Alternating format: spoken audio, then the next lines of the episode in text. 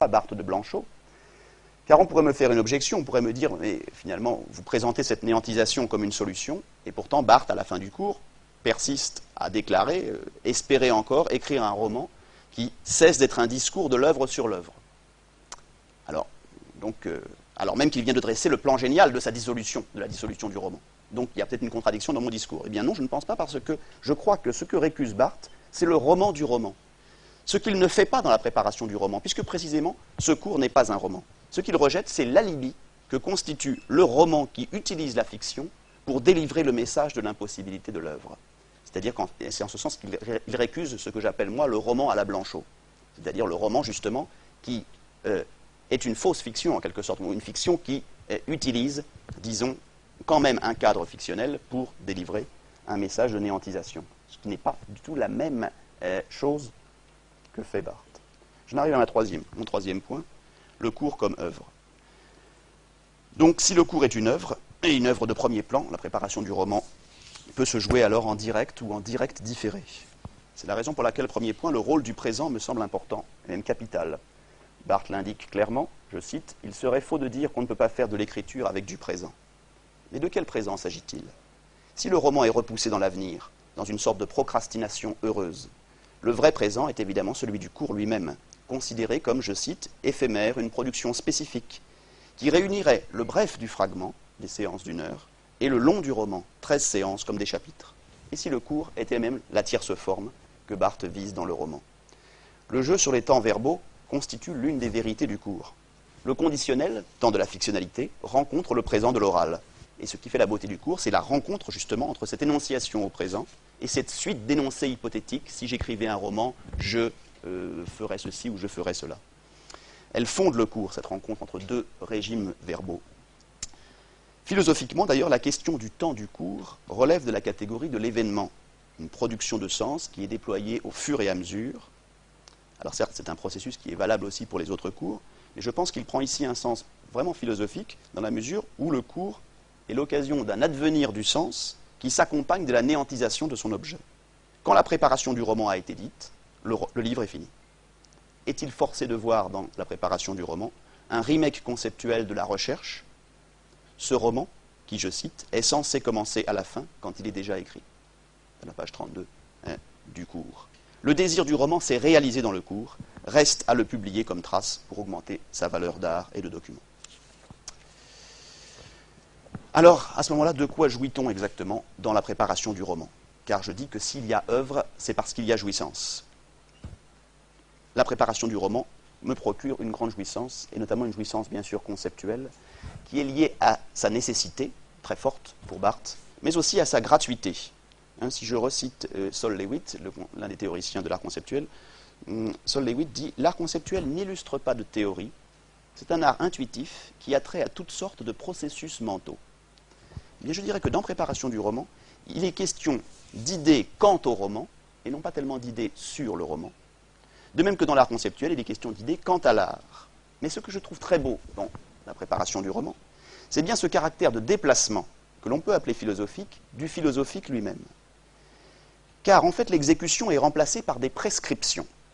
Et ce n'est pas le contenu du cours qui compte, la validité des idées sur le roman, mais c'est le fait que ces prescriptions, ou si vous voulez, ces informations, soit des objets de pensée. C'est ça qui m'intéresse en fait. Je crois que philosophiquement, Barthes, euh, je dirais qu'il est philosophe artiste, ou dans mon langage écrivain conceptuel, parce que ce sont les idées qu'il exprime dans la préparation du roman qui deviennent une machine à faire de la littérature. C'est ça, à mon avis, qui me semble plus novateur. La préparation du roman déploie une dynamique du plaisir des idées pures, ou du pur plaisir des idées, qui est le vrai moteur de ce texte. Barthes d'ailleurs explique bien, à la page 238 du cours, que dans les œuvres, enfin que la philosophie de l'œuvre n'est jamais motrice. Elle est même, dit-il, incréative, à propos de Zola ou de Proust. C'est quand il dit qu'on ne lit pas Zola pour la théorie de l'hérédité, ou même que Proust, euh, cette théorie sur le temps, c'est pas pour ça qu'on le lit. Hein. Si la philosophie de l'œuvre n'est pas motrice, alors qu'est-ce qui est motrice? Eh bien, je crois que c'est le fait que euh, le cours soit le lieu de l'intelligible comme sensible, quand les idées sont traitées comme des formes.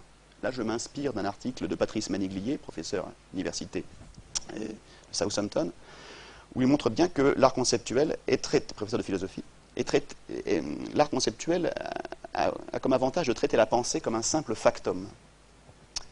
Car dans l'art conceptuel, l'intelligence se neutralise et se contente d'advenir. L'art conceptuel est une technique pour littéraliser le sens. Il me semble que c'est exactement ce que fait Barthes dans la préparation du roman. Et philosophiquement, ça me semble assez fort, cette façon qu'il a de littéraliser le sens par des prescriptions ou des informations sur la conduite à tenir en cas de romancite. C'est la raison pour laquelle je refuse bien sûr une lecture mélancolique du cours, puisque lorsqu'Antoine Compagnon eh, considère qu'il y a un échec du roman, c'est gênant parce que pour lui, cela grève par ricochet l'intérêt de ce cours. Hein, il continue de rapporter les plus beaux passages de la préparation du roman à une décevante stérilité, et il écrit À quoi bon ce cours, puisque l'obstacle de la forme romanesque n'avait pas été franchi? C'est alors évidemment dénier la beauté conceptuelle de ce que Stendhal appelle les pilotis, c'est ne pas voir que cette vie méthodique devient justement la vita nova elle-même et préfère le processus mental au produit fini. Si on jure par le produit fini, on passe à côté du cours qui trouve sa raison d'être dans le meurtre progressif du roman, qui n'a eu de sens pour Barthes qu'à être pensé et produit euh, sur un autre plan. C'est tout l'imaginaire de la maquette. Un Barthes a de très belles pages sur la notion de maquette qui me semble bien résumer cela. Un l'art, comme le dit le plus grand artiste conceptuel de tous les temps, Léonard de Vinci, eh bien, cosa mentale. Il y a bien cette dimension mentale. La citation est également dans le cours. J'en arrive à mon dernier point, ce que j'appellerais le roman de la préparation. À partir du moment où on accepte l'inversion de ma perspective, je vous enjoins à relire ces pages admirables où Barthes diffuse son imaginaire matériel en décrivant le mode d'emploi d'une œuvre virtuelle. Barthes rend visible ce qui est généralement tu, les conditions de production de l'œuvre à faire. Le cours obéit à une sorte de post-marxisme esthétisé en effet un espace qui est à la fois ironique et précis, notifié par un genre de discours qu'il va porter au rang de chef-d'œuvre, au rang d'œuvre d'art. On a vu que les artistes conceptuels considèrent qu'on perd quelque chose dans la réalisation de l'œuvre. Mais si quelque chose se perd, ce qu'on gagne est immense. Ce qu'on gagne, c'est quoi? C'est philosophiquement le plaisir même de la pensée. C'est-à-dire de produire un nouveau discours de la méthode, même si c'est un pseudo-discours de la méthode. Puisque le roman a disparu et qu'il n'y a donc rien à voir, Barthes va, exactement comme dans l'art conceptuel, produire de l'intelligible et du sensible dans le même mouvement. C'est donc un texte où se trouve exposé le processus mental d'un acte de création à résultat imaginaire, le roman, mais mis en données concrètes. Ça qui est évidemment très intéressant. C'est-à-dire que nous avons une sorte de texte, de texte recette pour faire le roman. Une recette d'ailleurs qui est inédite, qui de ce point de vue-là est une sorte de science du particulier. De quoi la préparation du roman est-il la performance? Eh bien du comment fabrique-t-on un roman? C'est une jouissance d'autant plus élégante que Barthes n'était pas forcément le mieux placé pour nous dire comment il faut faire pour écrire un roman. On attendrait qu'un romancier finalement nous dise comment il faut écrire un roman.